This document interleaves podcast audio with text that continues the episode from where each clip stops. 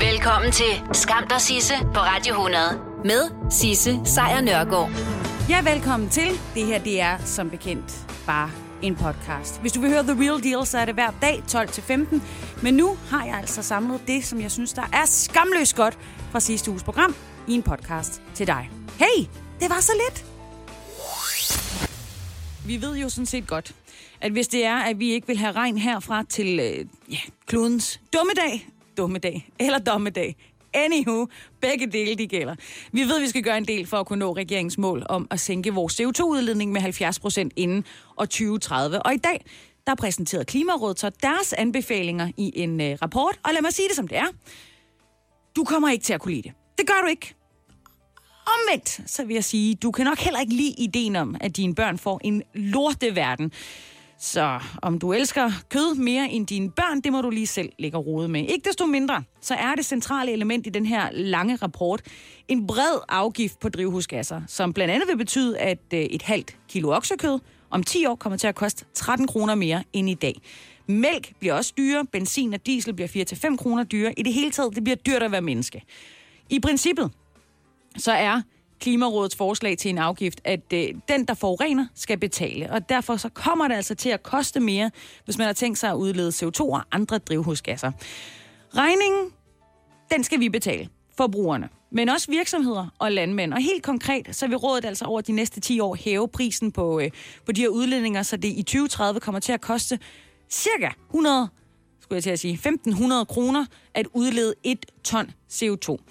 Afgiften den gælder ikke kun øh, CO2 i øvrigt, øh, som danske virksomheder allerede i dag betaler omkring 170 øh, kroner for at udlede ton af. Den nye afgift kommer til at gælde sådan alle drivhusgasser, og det betyder altså også metan og, og lattergas, som jo primært er drivhusgasser, landbruget udleder. Så en ting er, at det for dig og mig bliver dyrere, hvis vi skal spise kød eller køre på, på fossile brændstoffer. En anden ting er, at de store industrier, øh, de er ude lige nu og er rasende. De flår sig i håret. Landbruget for eksempel, de står for 21 procent af de samlede danske udledninger. Og de betaler altså i dag stort set ingenting. Men en dansk afgift vil ikke gøre landbruget grønnere, hvis man altså spørger brancheorganisationen Landbrug og Fødevare. Den vil faktisk bare ødelægge deres konkurrenceevne. Det er de i hvert fald været ude at sige i dag. Og det samme mener de i øvrigt i dansk industri. Der mener man, at det kommer til at betyde, at arbejdspladser forsvinder, de ryger ud af landet, og det gør vores forurening også. Og det er jo ikke det, der er meningen. Klimarådet de har været ude at sige, at vi er opmærksomme på det her problem, og de kommer også i rapporten med nogle forskellige forslag til, hvordan de kan dæmme op for, at danske virksomheder flytter deres produktion til udlandet, eller at forbrugerne begynder at købe billigere udlandske varer. Det, det er der løsningsforslag på. Blandt andet så foreslår de, at øh, udsatte virksomheder og landbruget, de kan få et fradrag, så regningen bliver mindre. Og det her fradrag skal så i stedet betales af os, når vi handler. Når vi for eksempel har lyst til, ja, yeah, I don't know, oksekød. Så det bliver dyre at være dansker. Klimarådet de kom med deres store rapport i dag, den der blandt andet rummer en masse anbefalinger til, hvordan vi kan komme i nærheden af at være bare så klimaambitiøse, som vi gerne vil være. Og det betyder altså, at vi skal betale for det. Men hvorfor er det, vi skal være ambitiøse? Well, det skal vi, fordi et flertal i Folketinget besluttede det, og det gjorde de altså før nytår, at Danmark, vi skal nedbringe vores udslip af drivhusgasser med 70 procent i 2030. Det er set i forhold til, hvor meget vi udledte tilbage i 1990, altså for 30 år siden. Og vi har altså allerede nedbragt det en del, faktisk øh, 38 procent. Så det, det er okay. De 70 procent er altså besluttet, fordi det er det, der skal til i Danmark, hvis man vil overholde øhm, vores del af aftalen, om man vil. Hvis man skal holde temperaturstigningerne i verden på 1,5 grader, så skal vi alle løfte. Men det stopper altså ikke der. Fordi det langsigtede mål, det er, at Danmark skal være klimaneutral, som det hedder, i 2050. Det samme gælder i øvrigt i hele EU.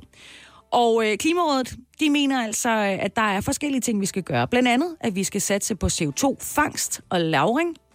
Det vil sige, at vi skal sørge for, at det ikke ryger ud i atmosfæren, men vi skal til gengæld fange det ned på en eller anden mystisk måde og, og, og beholde det et sted, hvor det ikke gør skade. De anbefaler derudover også, at kulværker i Aalborg og i Odense, de skal lukkes hurtigere, end det var planlagt. Og de mener, at vi skal sætte øh, havvindemølleparker havvindmøllerparker, ah, svært ord alligevel, i øh, hurtigere i gang. Den, den, de skal afsted med det samme. Op og, og få lavet dem. En anden ting er, at de gerne vil have udskiftet vores bilpark. bilparken den skal udskiftes til elbiler og andre klimaneutrale køretøjer. Det, det skal altså presses på. Øh, der foreslår Klimarådet, at det hidtidige og i sig selv ret ambitiøse mål om, at der skulle være en million elbiler på gaden i 2030, det er slet ikke nok.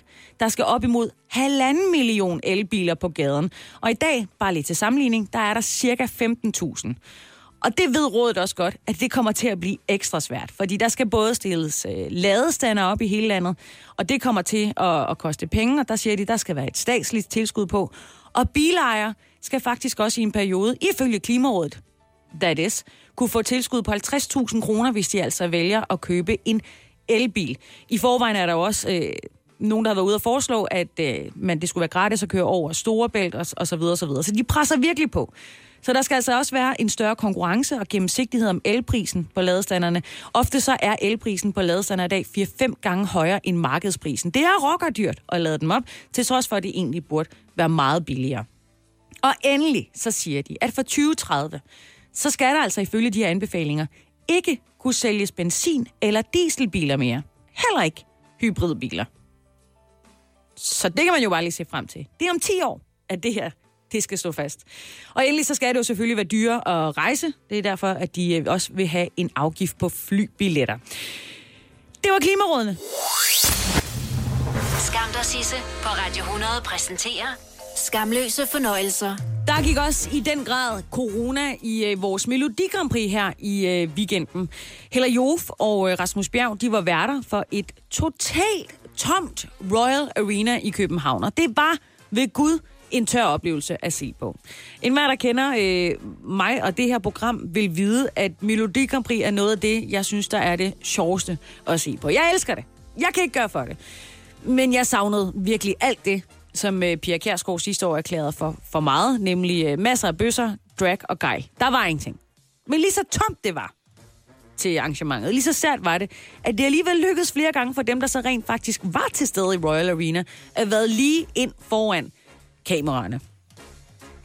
Flere gange. Anywho, det kan også være svært. Det kan det, virkelig. Og skal vi bare lige holde godt fast i et eller andet omkring os og sige, Gud, hvor var det godt, at det var de voksnes Grand Prix, der blev lukket ned, og ikke børnenes. Altså, tænk sig, hvis de 10.000 vis af børn, der har været inde og se, og i øvrigt har kigget med på tv, ikke kunne få lov til at se det geniale setup, som børne-MGP var for en, øh, en 10 dage siden. Prøv at tænk, hvis det var blevet aflyst. Altså tænk, ej, jeg kan slet ikke holde det ud. Så det er godt, det er godt, det var de voksnes. Der har jo været den hele den her obligatoriske debat i løbet af weekenden, om der var snyd. Altså om det er lukket for tidligt for stemmerne, sådan så tang, sang nummer 10 der var med en beatboxende robot og en pige, som sang om mennesker, der ser for meget telefonen, øh, ikke fik nok stemmer. Til det der vil jeg bare sige, ekstra stemmer havde ikke gjort en forskel der. Om så, øh, om så de havde fået jamen, dobbelt så mange, eller tredobbelt så mange, deres sine show var et langt knæfald for Østeuropa, det vil jeg gerne give dem, men de var ikke vinder af Dansk Melodi Grand Prix. Men vi fik en vinder. Et vinderhold, om man vil. Et par kunstnere, som øh, de af jer, der har set X-Factor, måske kender. Og det er altså dem, der nu skal hele vejen til Eurovision, nemlig Ben og Tan. Så tillykke med det. Eller Tan. Nu er de ekstra travlt. Fordi øh, egentlig så var der deadline i går for de her 41 deltagerlande, der skal med til Eurovision. De skal øh, have sendt alle oplysninger til, om, hvad de har tænkt sig at gøre til Eurovision-showet til den hollandske produktion. Det er et show, der bliver holdt i Rotterdam. Og der er det jo sådan, at det kunne den danske Grand Prix-delegation ikke nå at få styr på. Så de har altså fået lov til at udskyde deadline til på fredag. Og så skal de altså i den her uge vurdere, og i gang med det samme i øvrigt, hvad der skal være med. Øh, skal der være ild? Skal der være vind? Skal der være konfetti? Skal der være øh, vand ned på scenen? Ingen ved det. Alle taler om det, især dem.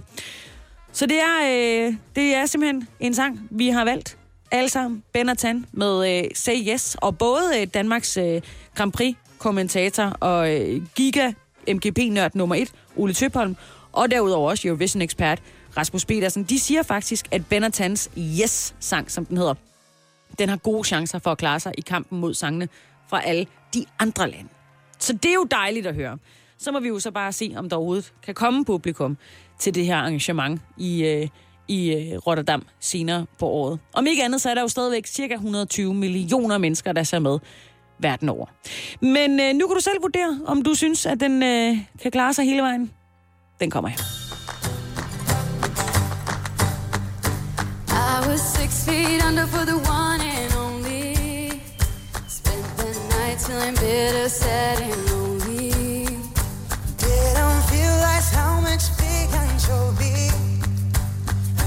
You came and loved me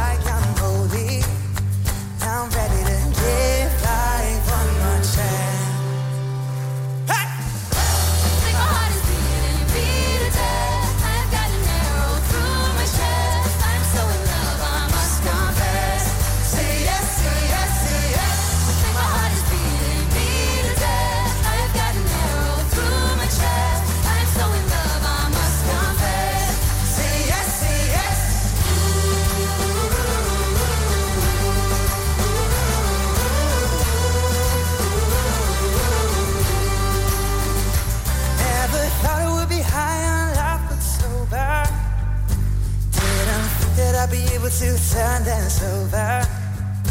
Let's make stories to talk about when we're older. Jumping with your pretty head up on my shoulder. Now I'm ready to give life one more chance.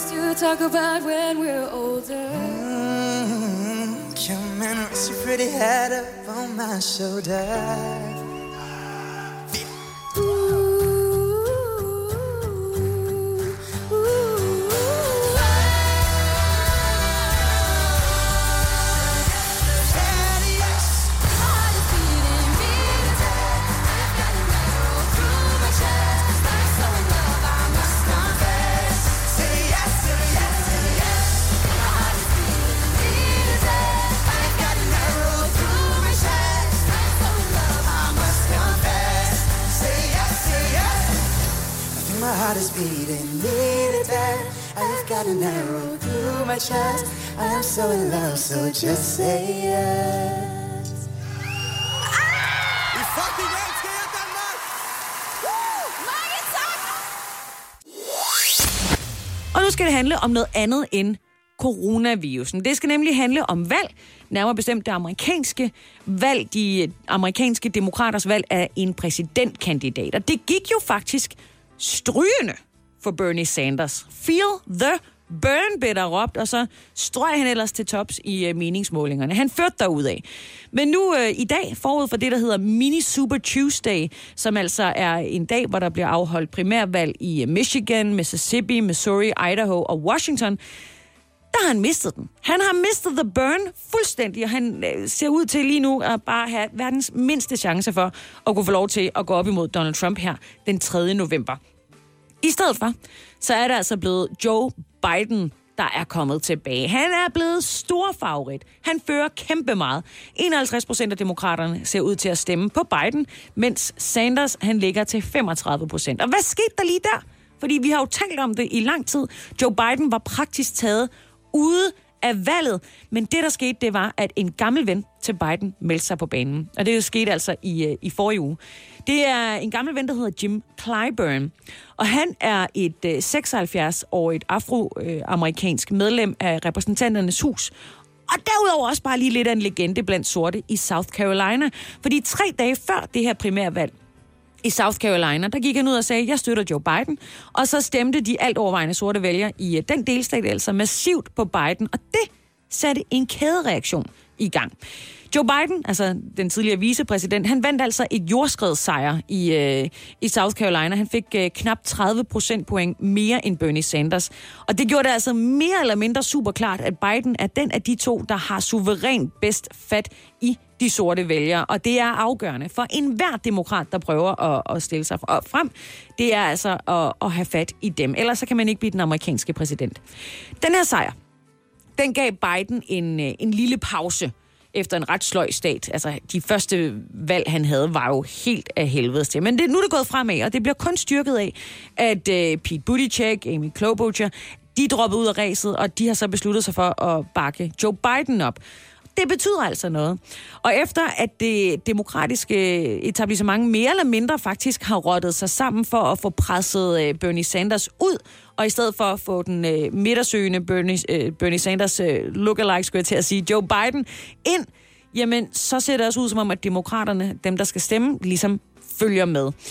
Der er også øh, lavet adskillige meningsmålinger, og der er både øh, føringer til den ene og den anden side. Men websitet 538-2020, der er altså på baggrund af meningsmålinger og fremskrivninger, vurderer kandidaternes chancer for at komme helt til tops. De vurderer nu, at Joe Biden han har 95% chance for at vinde over halvdelen af de delegerede til det store konvent her til sommer, og dermed også muligheden for at blive præsidentkandidat. Og så sidder du så og tænker, jamen, hvor mange har Bernie Sanders så? Altså, han fører jo stadigvæk øh, i nogle stater, der er jo mange, der bakker ham op og så videre. Well, Bernie Sanders, han har 1% chance. 3100. Så mange opskrifter finder du på nemlig.com. Så hvis du vil, kan du hver dag de næste 8,5 år prøve en ny opskrift. Og det er nemt. Med et enkelt klik ligger du opskriftens ingredienser i din kog, og så leverer vi dem til døren. Velbekomme.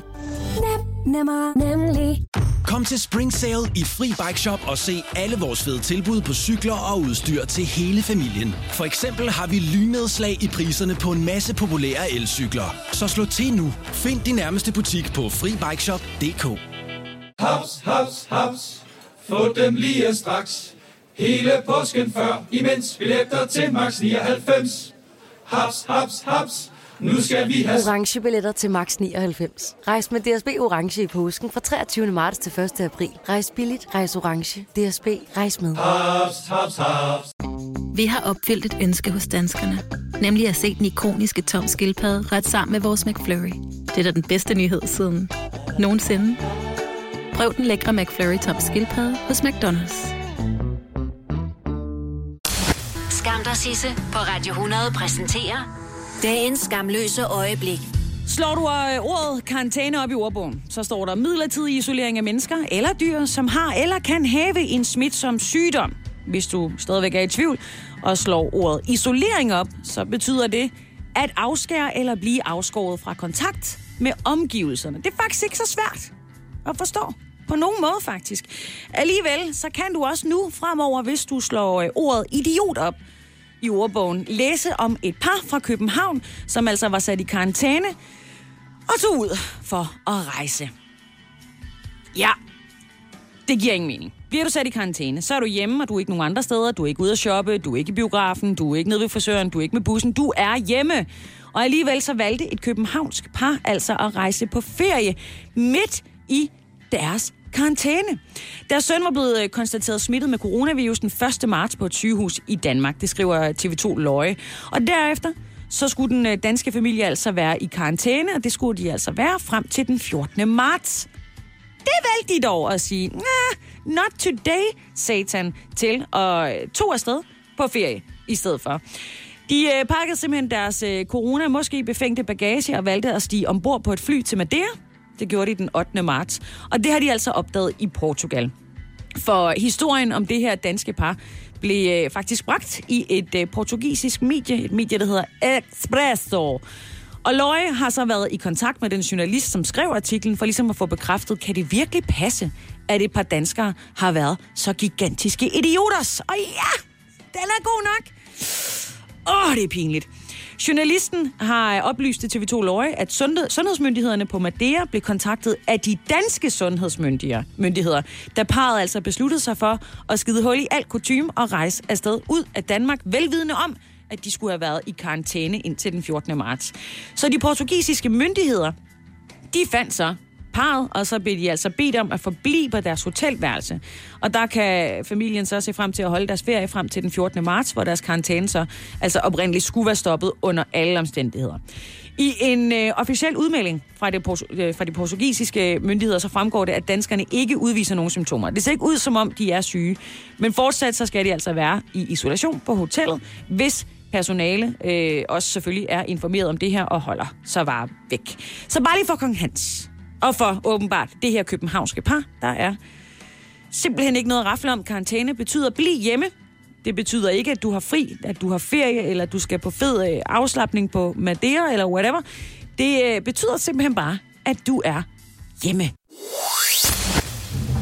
Skam dig, Sisse, på Radio 100 præsenterer Skamløse fornøjelser. Fordi tilbage i 1968, der skrev en, øh, en fyr, en, en guitarist, en mand, der hed Randy Wolf, han skrev en sang, der hed Taurus. En sang, som han øh, udgav sammen med sit øh, nok ikke sådan voldsomt kendte band, Spirit.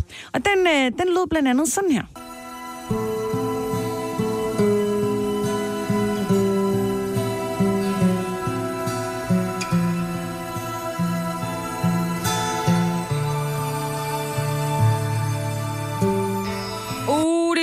Lidt som noget, man måske kunne sige, man havde hørt før. Det kan man nok også godt sige, for der har været tvivl om det i, ja, 50 år efterhånden. Fordi øh, et tre år senere, efter at Randy Wolf havde skrevet det her lille stykke musik, jamen så udgav Led Zeppelin deres Stairway to Heaven. Og deres intro lyder sådan her.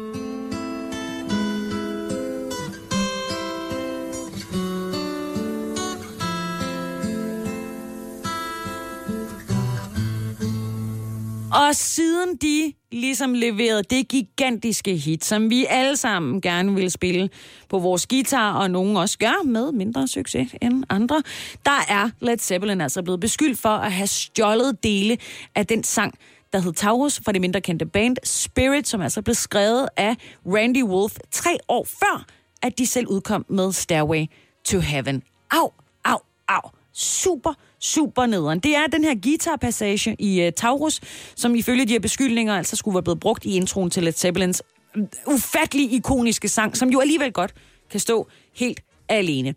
Tilbage i 2016, der afgør en domstol. Det er ikke tilfældet. Øh, britterne, eller øh, Led Zeppelin havde på ingen måde stjålet noget som helst. Men den beslutning blev så i 2018 erklæret ugyldig ved en domstol i San Francisco, der mente, at øh, den anden sags dommer ligesom havde lavet en lang række fejl, og det blev nødt til at blive ordnet en gang til. Og derfor blev sagen rejst igen. Og i går, der afgjorde et panel af 11 dommere, selvfølgelig alle sammen totale eksperter på musik, øh, de afgjorde med sagen i Led Zeppelins favør. Det skete nemlig med stemmerne 9 mod 2. Nu har det britiske rockband altså fået rettens ord for, at de ikke stjal introen til deres verdenskendte sang Stairway to Heaven. Stort tillykke. Det er jo en sang, som øh, ofte optræder på lister over de bedste rocksange, der nogensinde er skrevet. Og det er jo også derfor, at alle mere eller mindre har fulgt med i den her sag, så længe man kan huske. Fordi, åh, hvor er det nederen at være den, der er kommet helt til tops ved at have stjålet noget musik. Men det ser ikke ud som om, at det er det, der er sket. Randy Wolf selv, som altså skrev den øh, originale sang, altså Taurus, han døde i, øh, i 97, og er derfor, må vi nok tænke, ret ligeglad med, hvordan det endte. Til gengæld var sagen blevet rejst af Michael Skidmore, som fungerer som hans formueforvalter. Der kunne godt være kommet ekstra mange penge ind.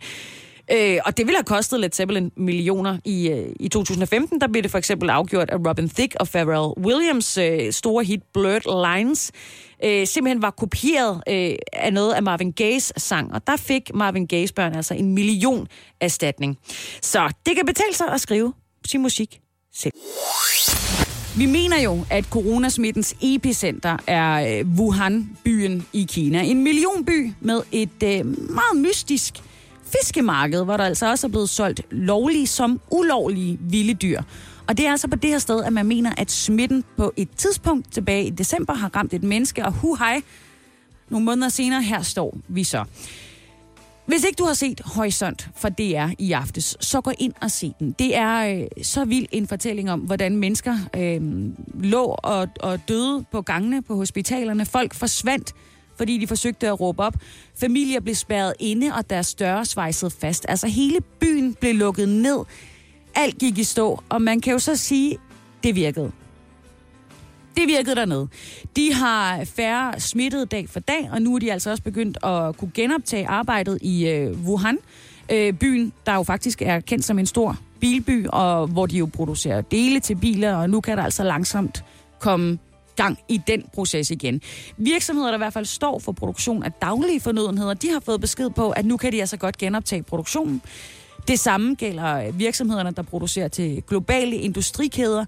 De skal dog lige vente øh, på individuelle godkendelser, men de er også så langsomt begyndt at gå i gang igen. Og andre virksomheder venter så at komme i gang igen per 20. marts. Så det er, det er godt.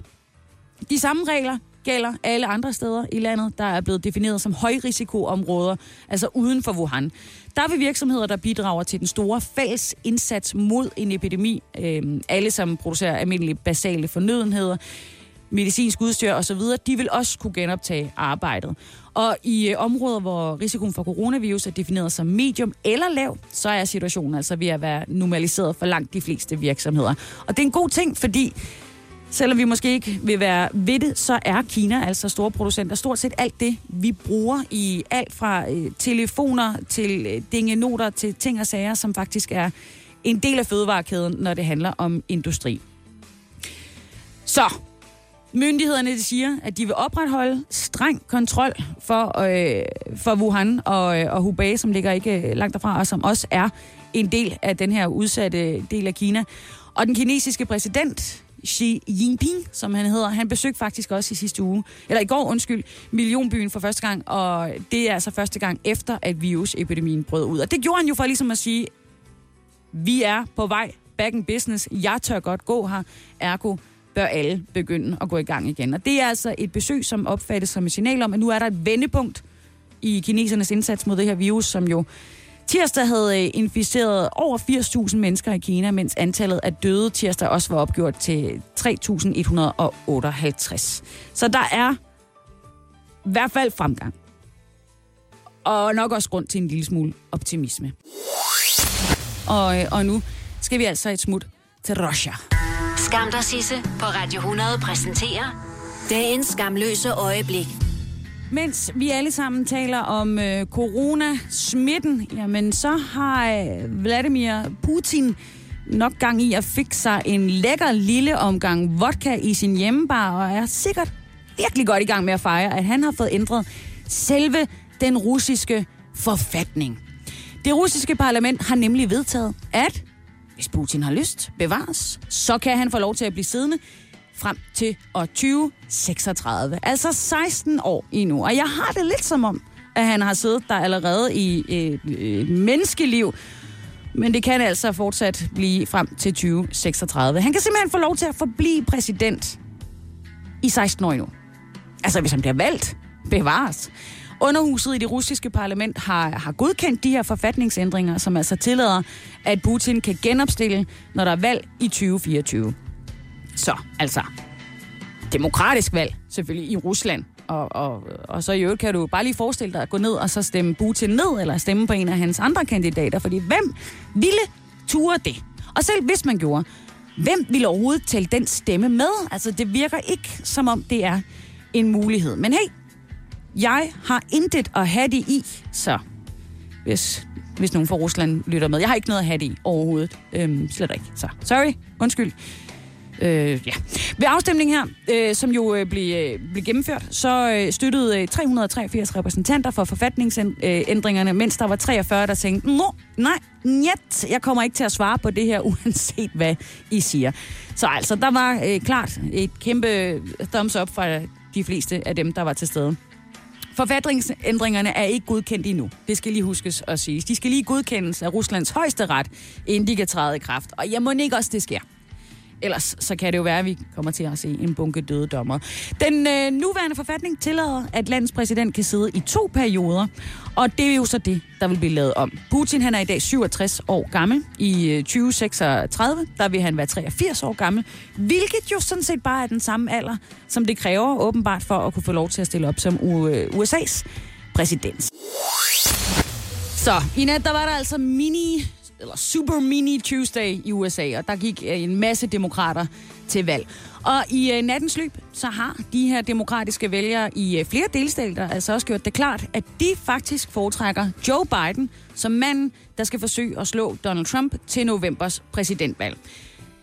Dermed så har den tidligere vicepræsident altså sikret sig endnu en såkaldt fjer i hatten efter sidste uges Super Tuesday, og cementerer altså sin føring i antallet af de delegerede, og det er jo de delegerede, det alt sammen handler om at få skaffet.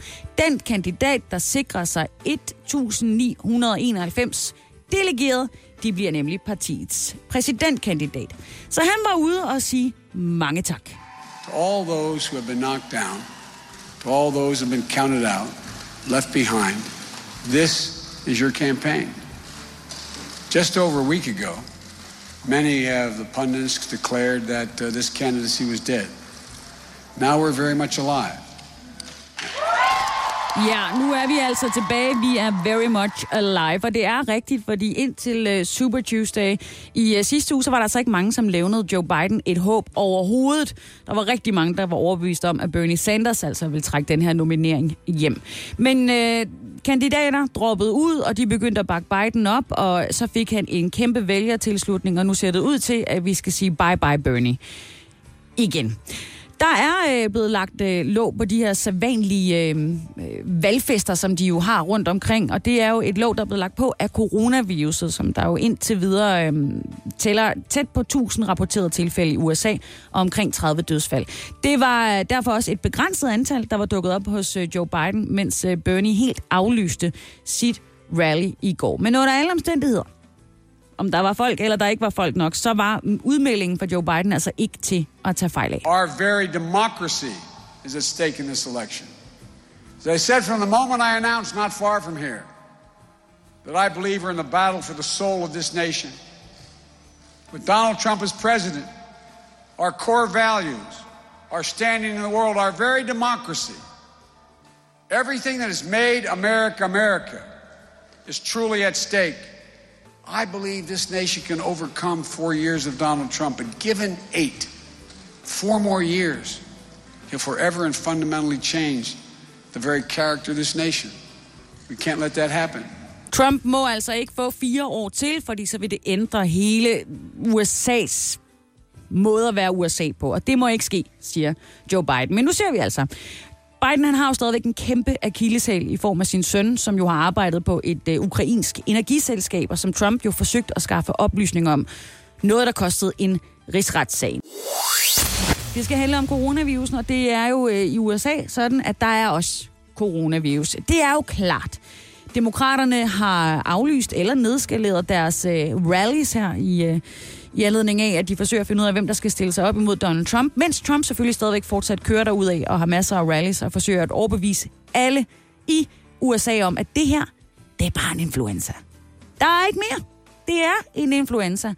Og det er jo ikke fordi, at den amerikanske præsident er dum. Han er heller ikke dårligt informeret, men han er skingerne bekymret for, hvad et eventuelt lockdown af hele Amerika vil gøre ved økonomien i landet. Og guderne skal vide, allerede nu kan det mærkes. Så derfor så er det jo heller ikke mere end på uger siden, at han var ude og udnævne hans øh, vicepræsident Mike Pence til at få styr på det. Og Mike Pence kvitterede med at få styr på det med at sætte sig ned med sit hold og bede om det til Gud. Så, så er de jo sikret. Der er i hvert fald ikke rigtig nogen, der bliver testet. Og øh, der er ikke rigtig nogen, der ved, hvor hårdt det egentlig står til i landet med øh, smittet. For et par uger siden, der var det måske muligt at kunne, øh, kunne bremse spredningen. Men nu er det for sent, det vurderer flere øh, forskere og eksperter i USA og i Europa. Flere steder i USA, der mangler man øh, helt de helt basale våben i kampen mod den smitsomme virus. Hvilket jo er paradoxalt, fordi de mangler jo ikke våben som sådan. De mangler bare våben i kampen mod den her virus, og det er jo våben som testudstyr. Ikke? Lægerne kan simpelthen ikke skaffe udstyret. Og det er flere uger siden, at staten Washington på vestkysten ligesom annoncerede de første tilfælde af coronavirus. Den, de har så spredt sig til to tredjedele af de amerikanske stater, uden at myndighederne kan forklare, hvorfor. Der er øh, få amerikanske stater, der ligesom har givet indtryk af, at USA ikke er rigtig hårdt ramt. Ikke ligesom i Europa, men det er formentlig en falsk tryghed, og fordi om det er rigtigt, det de siger, det er der ikke rigtig nogen, der ved. Officielt er 730 amerikanere smittet, 27 har mistet livet. I virkeligheden kan tallene være meget, meget højere. Og for lige at skitsere op, hvad der er sket. Tilbage i januar, 21. januar, der bliver en person for første gang testet positiv i USA. Det er en mand, en 30-årig mand, som har besøgt det kinesiske epicenter Wuhan. Han befinder sig i staten Washington, ikke i byen Washington D.C., men i den modsatte ende af landet, op i staten med det samme navn. Den 29. februar, så dør en person af coronavirus i samme stat. Han har forbindelse til et plejehjem, som siden har været centrum for det amerikanske udbrud, fordi 6 af de 27 amerikanske dødsfald har forbindelse til det her plejehjem. I marts, 4. marts, der godkender kongressen i USA på tværs af partiskæld en hjælpepakke mod coronavirus til en værdi af 52 milliarder kroner altiders. 9. marts, her for nylig, der, øh, der kan man se, at Wall Street-indekset Dow Jones, det lukker med et fald på 7,8 procent, og på et pressemøde fortæller Donald Trump så, at han vil øh, foreslå kongresmedlemmerne, at timelønnede amerikanere kan få økonomisk hjælp. Vi ved bare ikke lige, hvordan. Og nu er de altså op på, at 755 er smittet. De er fordelt over 36 stater, mens 27 har mistet livet.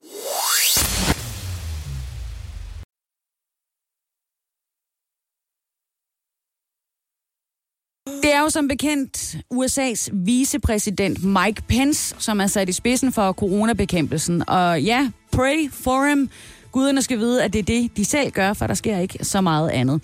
I sidste uge, der lovede han, at øh, inden ugen var om, så vil over en million testpakker blive sendt ud til de amerikanske læger og sygehuse. Og det kunne han så ikke lige holde det løfte.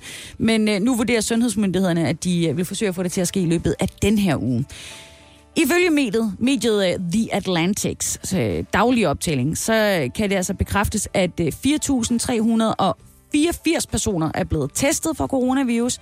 Til sammenligning er der mere end 150.000 mennesker, der er blevet testet i Sydkorea.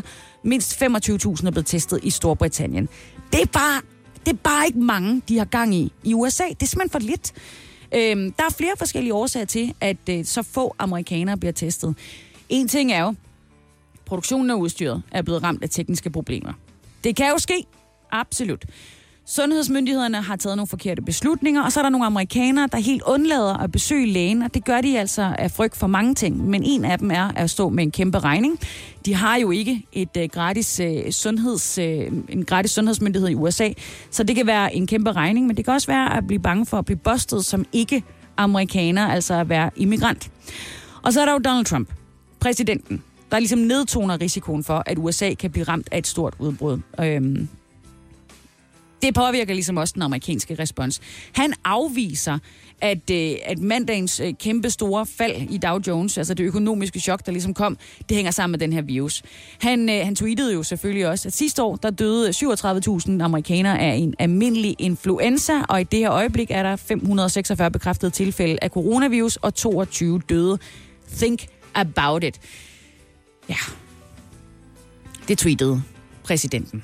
Fredag der besøgte Donald Trump så det amerikanske Center for Sygdomskontrol og, og Forebyggelse i Atlanta, og der sagde han så, at enhver, som ønsker en, tekst, test, en test, som det hedder, kan få en test. Men det måtte hans sundhedsminister så være ude og sige bagefter, det kan desværre ikke rigtig lade sig gøre. Øh, det kræver simpelthen blåstemplinger for en læge eller en ansat i sundhedsvæsenet, hvis folk skal have en test. Og så er vi jo tilbage ved nummer et.